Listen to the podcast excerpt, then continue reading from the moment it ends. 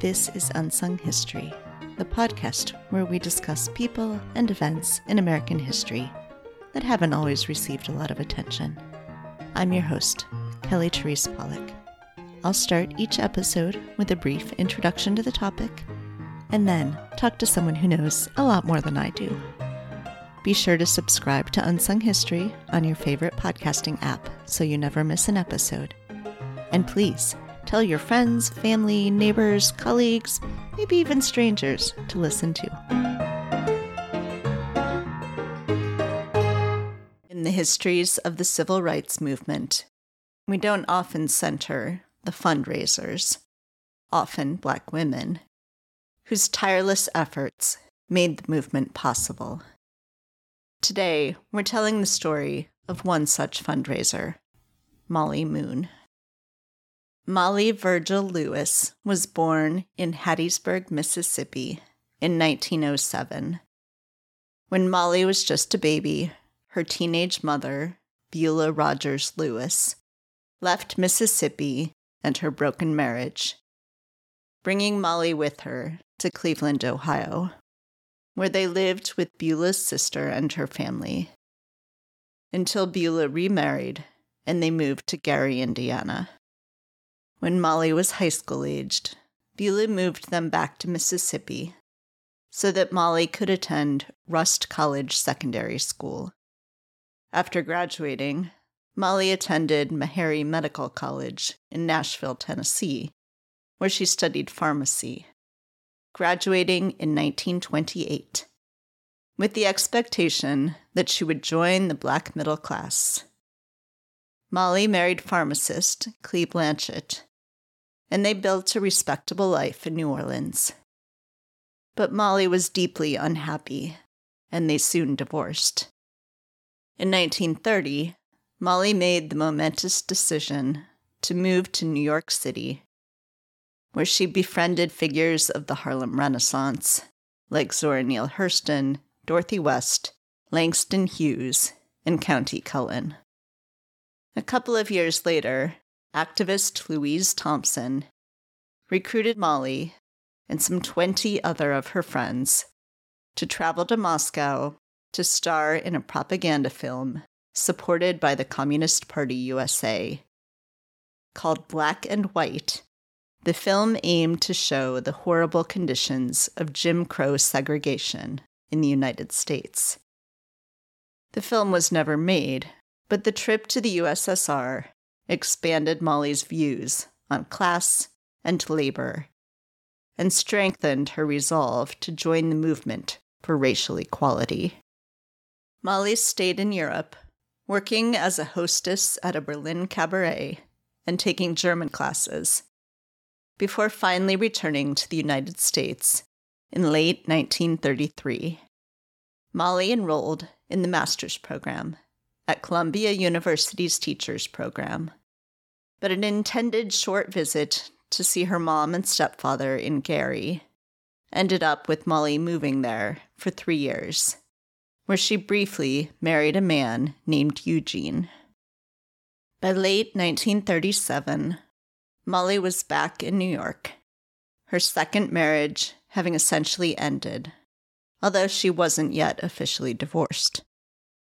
It was after she returned to New York that Mollie started dating Henry Lee Moon, a fellow activist with whom she had stayed in regular correspondence since they had both traveled to Moscow. Mollie was working as a social worker with the New York City Department of Welfare's Civil Services. So when Henry landed a job in Washington, D.C., with the United States Housing Authority, an agency within the Department of the Interior, the relationship became a long distance one. It stayed that way even after they married on August 13th, 1938. In June of 1940, Mollie hosted her first fundraiser, a cabaret dansant for the Harlem Community Arts Center which had originally been funded by the Works Progress Administration, but which needed additional funds to move into a larger space. in February 1941, Mollie hosted the first of what would become her annual signature event, the Beaux Arts Ball, held then at the Savoy Ballroom in Harlem. Unfortunately, with the loss of WPA funding in 1942, the Harlem Community Arts Center closed. One of Mollie's good friends, and a member of the Harlem Community Arts Center sponsoring committee, Lester Granger, was appointed executive director of the National Urban League in 1942. The National Urban League, headquartered in New York City, was founded in 1910 to improve the lives of African Americans in cities. Granger asked Mollie to create a new arm of the National Urban League, both to recruit new members and to raise badly needed funds. Mollie responded by forming the National Urban League Guild, a, quote, interracial volunteer club of young professional people, unquote. With the inaugural New York City Guild growing to 58 members in less than a year. Mollie's famed Beaux Arts Ball became an annual guild fundraiser. In 1948, Henry published his first book, Balance of Power The Negro Vote. By this point, he had also become director of publicity for the NAACP, allowing him to move full time to New York to be with Mollie and for the two to welcome their daughter, Mollie Lee Moon. That summer, Mollie convinced her friend, philanthropist Winthrop Rockefeller, to allow her to host an interracial urban league party at the Rainbow Room at Rockefeller Center. As Mollie told the New York Times, quote, Nobody was going to buck the landlord. That's how we broke the color barrier. Unquote. After Mollie had launched the National Urban League Guild in New York City, additional chapters popped up around the country. Some initiated by Mollie, and others begun more locally. In 1952, the loose organization formalized as the National Council of Urban League Guilds, with Mollie as its first chairwoman. In 1961, Lester Granger retired and Whitney Young took over as executive director of the National Urban League. Young had a particular vision for the direction of the National Urban League, and Mollie didn't fit that vision. Among his first moves was to remove Mollie from her position as the National Urban League executive secretary and to rotate her off the board of trustees, although she continued to lead the guild. The National Urban League finally honored Mollie with the recognition she deserved by creating the Mollie Moon Volunteer Service Award in 1989. At the inaugural ceremony, Mollie noted that the Guild had given the National Urban League, quote, over a period of years, a million dollars, free and unrestricted, unquote. Others took notice of Mollie's efforts, too and later that year, New York Mayor David Dinkins presented Mollie with the President's Volunteer Action Award on behalf of President George H.W. Bush. Mollie died on Long Island on June 22, 1990, survived by her daughter and five grandchildren. Joining me now to discuss Mollie Moon is Dr. Tanisha C. Ford, professor of history in the Graduate Center at the City University of New York, and author of Our Secret Society Mollie Moon and the Glamour, Money, and Power Behind the Civil Rights Movement.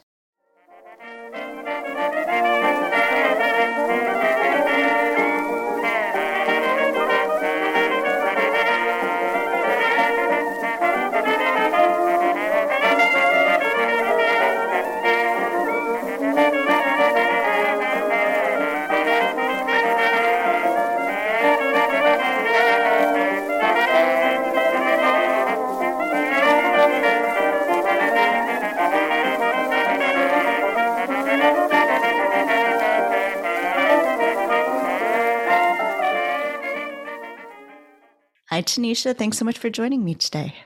Thank you. It was a pleasure. Yes, I was so excited to learn about Mollie Moon. I had never heard of her before. I want to understand a little bit about how you got started. I know you were working on this book for a while before it was published. How did you learn about Mollie Moon? How did you start uh, getting interested in writing about her? I was a dissertator actually, and I was doing research at the Schomburg Center for Research in Black Culture and stumbled upon her name. I wasn't looking for her because, like you, I had never heard of her. But once I started to piece together elements of her life through news stories, I realized like, this is the woman I want to write about.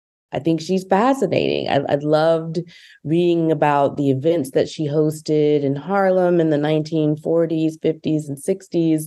But once I started to dig around in her personal papers, which were also housed at the Schomburg, I realized that there's a much deeper story here about politics, about race, about fundraising, and how we fundraise for racial justice. And that's when I knew I was onto something that unfortunately is understudied. So that initial idea I had as a as a dissertator proved to be true, a good book topic, at least in my opinion. Yeah, understudied and really timely.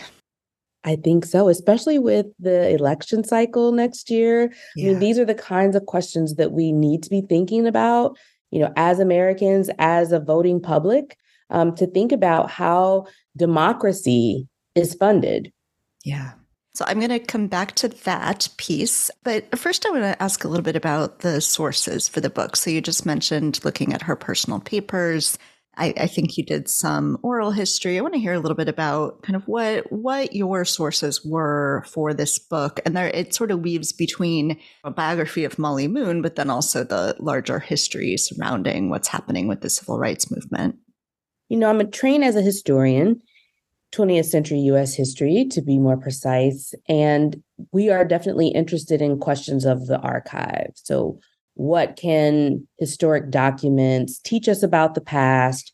We're always trying to find new ways to use those documents and then ways to tell American history, uh, to rethink periodization, uh, to ask how things have changed over time. So, with that said, we often go to manuscript collections. So, in the case of Mollie Moon, it was a lot of personal correspondence, her employment records, her marriage licenses and certificates, Uh, educational records, other documents like personal documents, family photos, keepsakes, and so forth. So I had all of that manuscript collection material. But then I was also looking at things on the financial side. So records for organizations like the National Urban League, their financial records, their tax documents, same as the major philanthropic foundations I was studying, like the Taconic Foundation the Ford Foundation, the Rockefeller Brothers Foundation. I mean, all of these organizations have their own records. So I was able to use those and, in many ways, read them against the grain to find this understudied history about fundraising for the movement. And then I took those things and put them in conversation with less common objects and documents for historians like menus so Mollie Moon hosted tons of events. I tried to track down those hotel menus. I wanted to understand like what kind of food they would have been serving at these events. I wanted to know more about how the rooms and spaces were were decorated. So I did a lot of that work to fill in the blanks. Fortunately, a hotel like the Waldorf Astoria has an archive. They have holdings, so you could learn more about that hotel and the history of that hotel. And then I just did more uh, ethnographic and geographic related research. So, as you mentioned, interviewing people who are still living to really map their own oral history, their own narrative, their personal narratives, their experiences with Mollie Moon, or the people who didn't know her, the kind of work they're doing today. And then I also have the benefit of living in Harlem, which meant I was able to move around Harlem and make a physical map of the spaces where Mollie Moon lived, where she hosted events. I could walk those spaces. I could see what it could feel like to walk that space that she lived and worked in in the 1950s. So, Mollie Moon has almost two separate lives. She has, has like the the life before this life that we're talking about, where she is married twice. She trains to work in a pharmacy. Like she's this, you know, totally different thing than sort of the second half of her life. And when she starts fundraising and getting involved in the civil rights movement. So could you talk a little bit about that? The the shift it's easy to think of as the when she goes to Moscow, but it, it seems like it starts to happen a little bit before that. But so could you talk about that? But then also the the things that remain. Like she obviously is still the same person. It's not like a totally different thing. Yeah. So she is born into a very working class family of parents who are young, young parents, not so much by early 20th century standards, but for sure by today's standards. They would have had her as a teenager. They were big believers in education. Mollie Moon went off to college to earn a degree in pharmacy from Meharry Medical College in Nashville, Tennessee. And the expectation, I believe, from her and from her family was that she would then join the Black middle class, like that that would be the dream. You know, she marries her first husband, who's a pharmacist, and they're living this Black bourgeois life in New Orleans. She becomes disenchanted with that life and with that relationship. And after a very nasty divorce, she moves to Harlem where she joins a, commun- a community of poets, intellectuals, visual artists, uh, writers, novelists, and so forth. And it's through their, th- those connections with people like Langston Hughes, Dorothy West, Countee Cullen, Augusta Savage, and so forth that she really begins to rethink her politics and her politics become far more left leaning. That group, especially Langston Hughes, Louise Thompson, and others go off to Moscow, where they are charged with making a racial propaganda film about the horrors of Jim Crow segregation in the United States and the impact of labor exploitation across the US South. The film is never made, but Mollie is forever changed by this experience, not only in that she's there with some of her closest friends and her future husband is also on this trip, Henry Lee Moon, who's a popular journalist at the time. Uh, she gets to travel abroad for perhaps the first time in her life. She's at this this place that you know at this point the USSR is a, a nascent nation state, and you know they aren't treated in the same ways as they would be in the United States. Even as African Americans in Moscow, they can move rather freely. They are embraced as comrades um, and just seeing the possibilities of a free Black life really informs Mollie's thinking. She also becomes really committed to working with and for the, the proletariat, the Black proletariat. So when she comes back from Moscow in the early 1930s after a stint in Berlin, she is dedicated to the movement for racial equality and, and economic justice more specifically. So some of her first initiatives are working alongside um, the, that Black radical left. So she's working with people, some of whom would have called themselves communists, some of whom called themselves socialists. She's never formally affiliated with the Communist Party USA, but she does espouse a lot of their beliefs around socialism and these things come to bear in some of her early activism and organizing and fundraising work for centers like the Harlem Community Arts Center. Things begin to shift in the 1940s just as the US enters World War II because she is then charged by her good friend and fellow social worker, Lester Granger, with starting this branch of the National Urban League, which now Granger is the head that is a fundraising and volunteer arm. And she names this the National Urban League Guild. And once she establishes this body and begins working very closely with the National Urban League, as you suggest, her politics, at least public facing politics, seem to shift because, of course, the League is this major civil rights organization and they have ties to local, state, and national government. They work very closely with leaders of industry, with um, philanthropic, major philanthropic foundation heads and managers. So her profile expands, and she's now working alongside people with varying social politics, with, you know, capital P politics, that differ from hers and also who who might be religious conservatives even right so she is then charged with kind of changing her message to a certain extent although she remains a very progressive thinker. And so that's one thing that i wanted to make clear in the book that yes things start to shift. She becomes more glamorous like people see her. They they link her to glamour because of her annual beaux arts ball. But her core politics are still rather progressive. But what happens is that the the political landscape within the larger black freedom movement or civil rights movement begins to shift. And these people who were once seen as radical of mollie's generation are now criticized for being accommodationists for being moderate. So i really wanted to map that shift in the political landscape. And that leads us then to this tension about where the money comes from. So, civil rights organizing is pretty expensive. you can't just do it for free.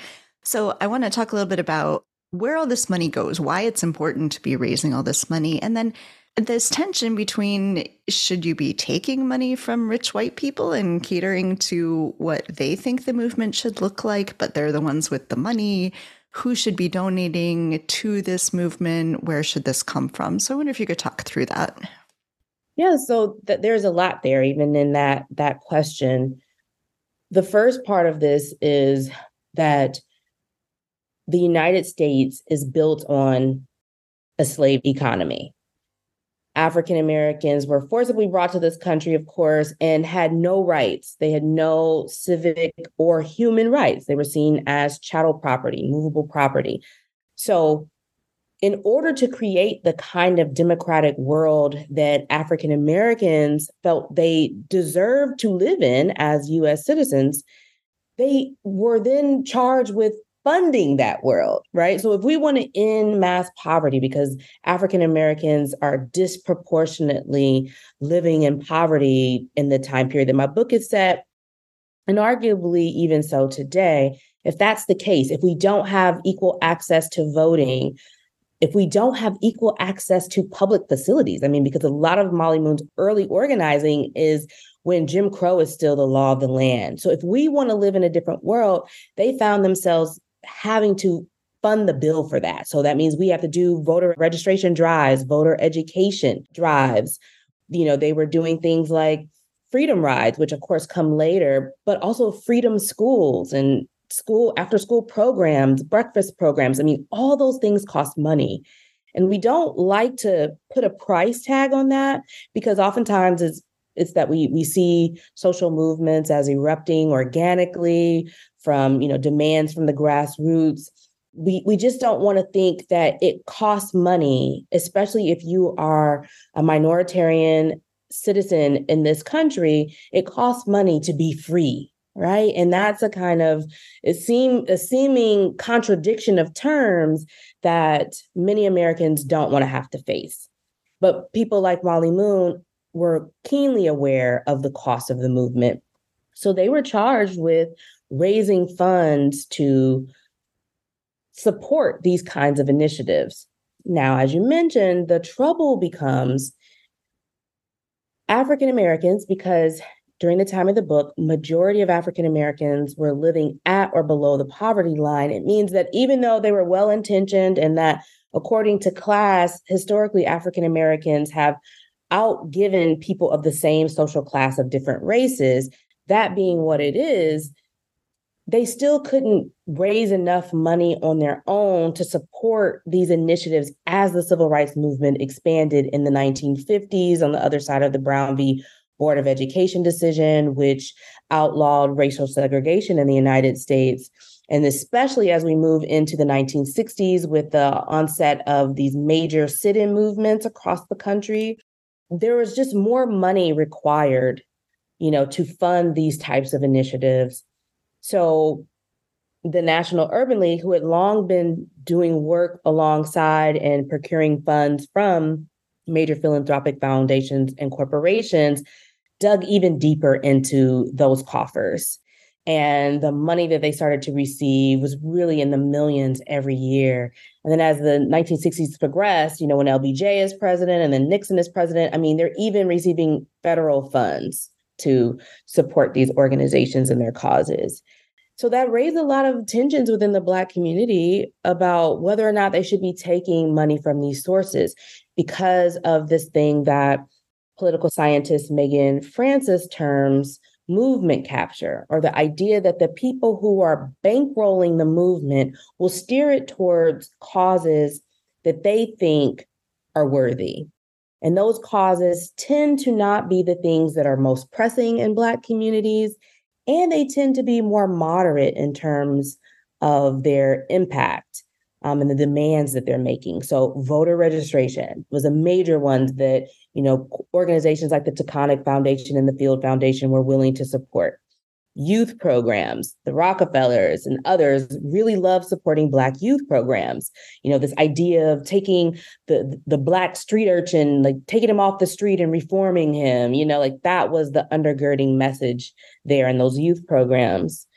But what about ending mass poverty? You know, what about the housing crisis? Um, what about even the operating funds required for an organization like the National Urban League to do its work? I mean, it needed a staff to carry out these initiatives. Those funds tended to not go toward operational funds. So there are just all these tensions and debates. And in the book, I just try to capture those debates so that we can see why people were so concerned with co-optation of the movement. Yeah, it's fascinating and I think will be very familiar to anyone who has done anything in the political organizing space. a lot of a lot of things that still resonate.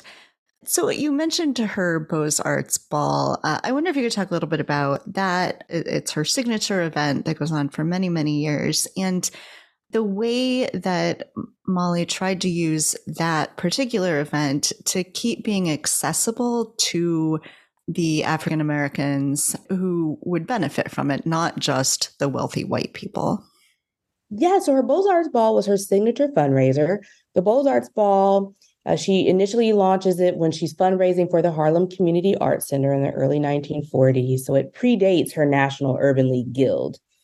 Um, and this is a ball that she started to raise funds for this local community art center, which was a beloved center that trained up a generation of Black artists who were taught by some of the most, you know, important artists of the 20th century. So people like uh, Romie Bearden, Aaron Douglas, Gwendolyn Knight, Augusta Savage. I mean, all these people are on the faculty and they're training people like Jacob Lawrence, for example, right? So this is just a major artistic center in Harlem.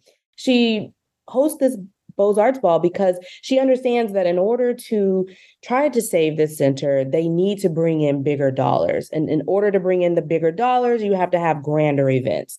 What I love about the, the Beaux Arts Ball is that it's a costumed affair. And it really draws inspiration from West Indian Carnival and so, this idea that the costumes become the great equalizer, that people can wear the costumes as a way to kind of break down class and racial hierarchies. I also love that it draws from the drag ball scene. So, Hamilton Lodge, for example, held an annual drag ball, which was really popular in the 1920s and 30s. And so, just that outlandish, ostentatious nature of drag balls was definitely part of the culture of the early Beaux Arts balls. And these balls were very intentionally held in Harlem, initially at the Savoy Ballroom.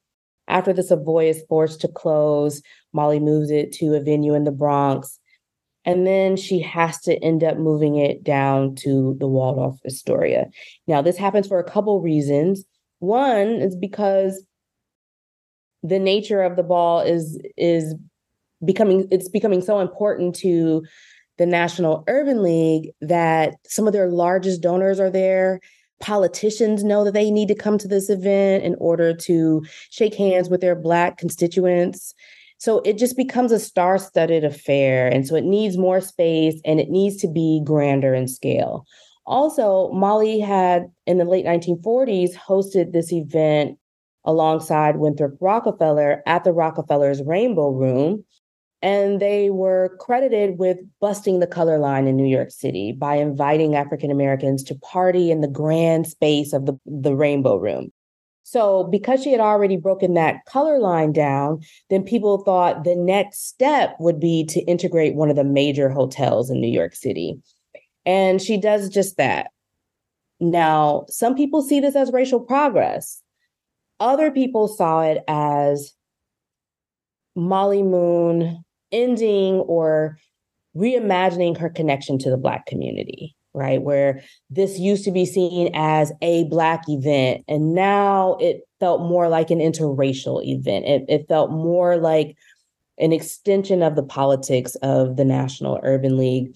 And some people felt like that was problematic I found articles in the Black press where some journalists were, you know, applauding Mollie Moon for this move, and other people were saying like, "Oh, we we've lost the spirit of the ball. Those early balls, as I said, that drew from that you know, West Indian carnival culture, drag ball culture, like that, it started to shift and become a little bit more corporate in nature, where people stopped wearing costumes and they started wearing tuxedos and ball gowns and diamonds and furs. So it just became the epitome of glamour and less about this, you know, more grassroots, costumed fun. And I loved just being able to to trace the ball over the year and how it shifted. So, you've written a lot about fashion. Of course, Mollie uses fashion. She loves fashion, but she also uses it very deliberately. Could you talk a little bit about that? And uh, one of the great things about your book is all the pictures that you were able to include, which really highlights this aspect. Mollie Moon herself was indeed a fashion plate. And I was tickled when I read in her personal correspondence about how she would max out her charge limits at various department stores trying to buy the latest in fashions. She definitely saw herself as a society woman. And even though a lot of women of her generation were moving away from the kind of ostentatious glam of the earlier Gilded Age, um, they still had a responsibility, or they felt like they had a responsibility to show up at events decked out, right, in all the finest wares. So she definitely was invested in that mode. And the other piece of this is that as a fundraiser, you know, you're always looking for the next best thing as it relates to fundraising. And that thing for Mollie Moon became the Ebony Fashion Fair. So, Ebony Magazine and Johnson Publishing more broadly would host an annual fundraising fashion show that traveled from city to city, and an organization could bring the fashion fair to their city. And it became a way for their particular audience, which tended to be predominantly African American, to get to see European couture up close. So you could see all of the latest European designers. And it also became a place for Black designers to show off their wares for their predominantly Black clientele. So it was just this beautiful kind of space where you got to see you know, the European couture, but Black couture as well. So Mollie Moon brought that Ebony Fashion Fair to New York City in the early 1960s, and it too became one of her signature events and just secured her status as the Grand Dame of, of Harlem, somebody with her finger on the pulse who had connections. She was good friends with the Johnsons. She worked very closely with them. She was often featured in Ebony and Jet magazine, both Johnson publications. So it just showed her as a, a cultural insider, a fashion insider, um, in ways that you know we might think of people like Taraji P Henson or Gabrielle Union, among others, today. We need to talk about her marriage with Henry Lee Moon, which is just this incredible. They are like this power couple. It's it's uh, seems really supportive, even at times when people are you know, trying to spread rumors that perhaps she's having an affair with Win Rockefeller. Just she and Henry are just this this rock together. They uh, they're able to accomplish so much. So I wonder if you could talk a little bit about their relationship. So Mollie and Henry they met around 1930, around the time that Mollie moves to New York City, and she's running around with um, Dorothy West, the Wonderkin writer of the Harlem Renaissance. They're close in age, where all of the other Harlem Renaissance writers are a bit older. They're more like Henry's age. So Henry's maybe like seven years older than them. And what's interesting is that Henry and Dot dated at one point, casually, it seems, but they dated nonetheless. And I found evidence of this in Mollie and Dot's personal correspondence. So I thought that was also hilarious. So when they go on this trip to Moscow, Henry and Dot are no longer dating, and she's kind of on to her next conquest.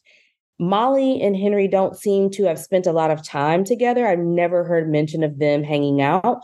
But sometime between when Mollie leaves Moscow to relocate to Berlin and when she returns to New York City around late 1933, early 1934, she and Henry have struck up a correspondence and they've become good friends.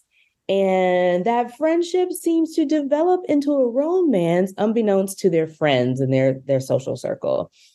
And so they're dating, even though Mollie is still legally married to her second husband. And that husband, I mean, it seemed like she just married him because she was sulking. She never thought that she was going to get to move back to New York City. And so she marries this guy. And, you know, the marriage is really short lived in terms of, you know, their time actually spent together. So they become estranged and, and she's just waiting on him to grant this divorce. And so she and Henry strike up this romance. They even go as far as like getting engaged essentially like they're planning a wedding but she's still legally married and none of their friends know and so i think that in the quiet space of this courtship that was a long distance courtship they really form a very close friendship and a very close intellectual and political bond so they marry once mollie is granted this divorce from her second husband they marry in 1938 and they set about establishing themselves in Black society in the world of Black politics. You know, Henry gets a job working in FDR's White House. He is a member of this informal Black cabinet alongside people like Mary McLeod Bethune and Robert Weaver. And Mollie has secured a job as a social worker with the New York Department of Welfare. So they have this commuter marriage for the first four years of their marriage before they are able to move together. Henry moves back to New York City and they're living under one roof. And it's really around this time that they start to establish themselves as a political social social power couple. Mollie's working with the National Urban League. Henry goes on to become the publicity director of the NAACP. So they have major posts with the major civil rights organizations in the country what I loved is, you know, I use the language power couple. Of course, that wouldn't wouldn't have been the language that they would use today, but I think people could recognize this language. You know, this is the kind of language that, you know, in the African American community we use to describe the power of Black love between two people who are of equal stature. So I wanted to use that language to explain to readers like what their coupling would have looked like and what it would have meant to the African American community to see a couple like Mollie and Henry. But what I loved most was just reading their love letters. They wrote each other incessantly. I mean, in the way that we write emails or send texts to one another today, I mean, they were constantly writing and sharing their their daily experiences with one another, sharing things that they were reading, newspaper clippings. I mean, it was just really rich. And so I, I could just feel the love between them. But late in the process of writing this book, I was able to track down um, an interview that was finally made digital at the Schomburg that the esteemed historian David Levering Lewis had conducted with Henry Moon primarily, but Mollie is also at, at moments in the interview seated beside him. And so to be able to hear them speak to one another and hear how they interacted with one another, I just loved it. It just affirmed so much about um, what I thought about their relationship and even speaking to other people who who knew them i mean they were definitely um, a yin and yang that just complemented each other so well and you know mollie said in her letter to henry before they got married like if this third marriage doesn't work it won't be you know, any fault of my own because I'm going to for the first time in my life I'm going to commit to being a real wife, you know. And and so she she did. They stayed married until Henry passed away in the 1980s. I love that. So I want to ask a slightly broader question, which is that you've been really involved in public history in a few different formats. You've written for popular publications, you've consulted with organizations. I wonder if you could just talk briefly about that and about the obviously I do a history podcast, so public history is important to me, but you know, like why we should be thinking about the the public facing piece of history. As an academic historian, there's a way when we write books, we write to speak to one another, to engage in historiographical debates, to advance a field or a set of questions that a field is concerned with, a set of documents or other primary material a field is concerned with. But what I love about public history is that it's really about what kind of stories do we tell ourselves as a public? So that could be a local community, it could be a, what a state tells its citizens about that state and its culture, its identity, what we tell ourselves about our identity as folks who reside in the USA, right? So public history helps to shape public discourse. It helps shape how we understand our origin story, how we understand uh, where we've been as a nation, how we grapple with complex issues like democracy, like voting, um, like citizenship, and like what does it mean to be a US citizen? What kind of rights are you afforded with that status as a US national? So I wanted to make sure that I was engaging in those debates and that I was creating work, not only scholarship, but also writing that appears in magazines and newspapers that would help people think in new ways about our national story, about who we are, um, where we've been as a nation. In many ways, to help people understand a lot of the fractious debates around things like critical race theory and the way that has been, you know, deemed this dirty term, you know, some boogeyman that conservatives have used to attack Black studies and Black intellectualism more broadly.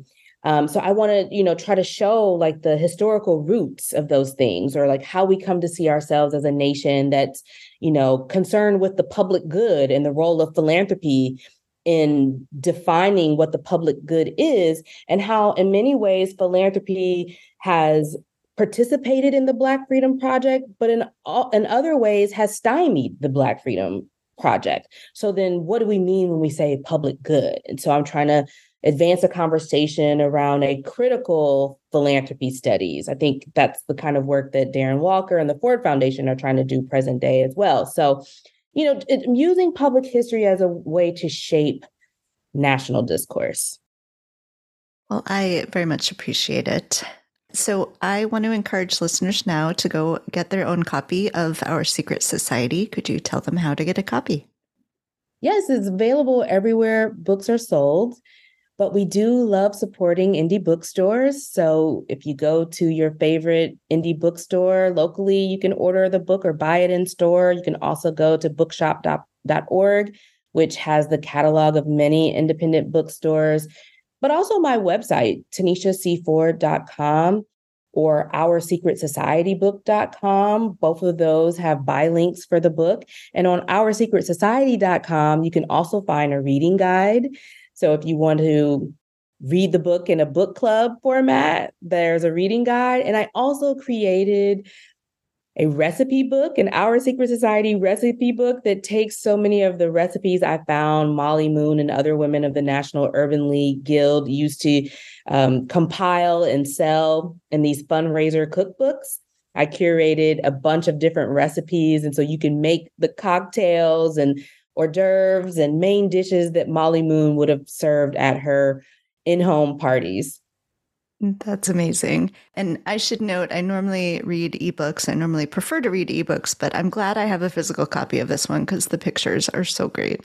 Yes, I love the pictures. I worked very hard to get the permissions for all of those pictures. Is there anything else you wanted to make sure we talk about? I just hope that readers enjoy this book. I tried to take all of the historical facts, but make it read more like a novel than like a, you know, historical tome. So hopefully it's an enjoyable as well as educational read.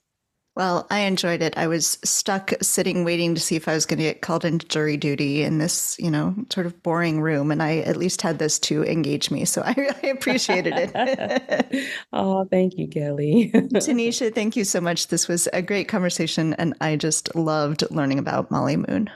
Thank you. My absolute pleasure. Happy holidays. You too.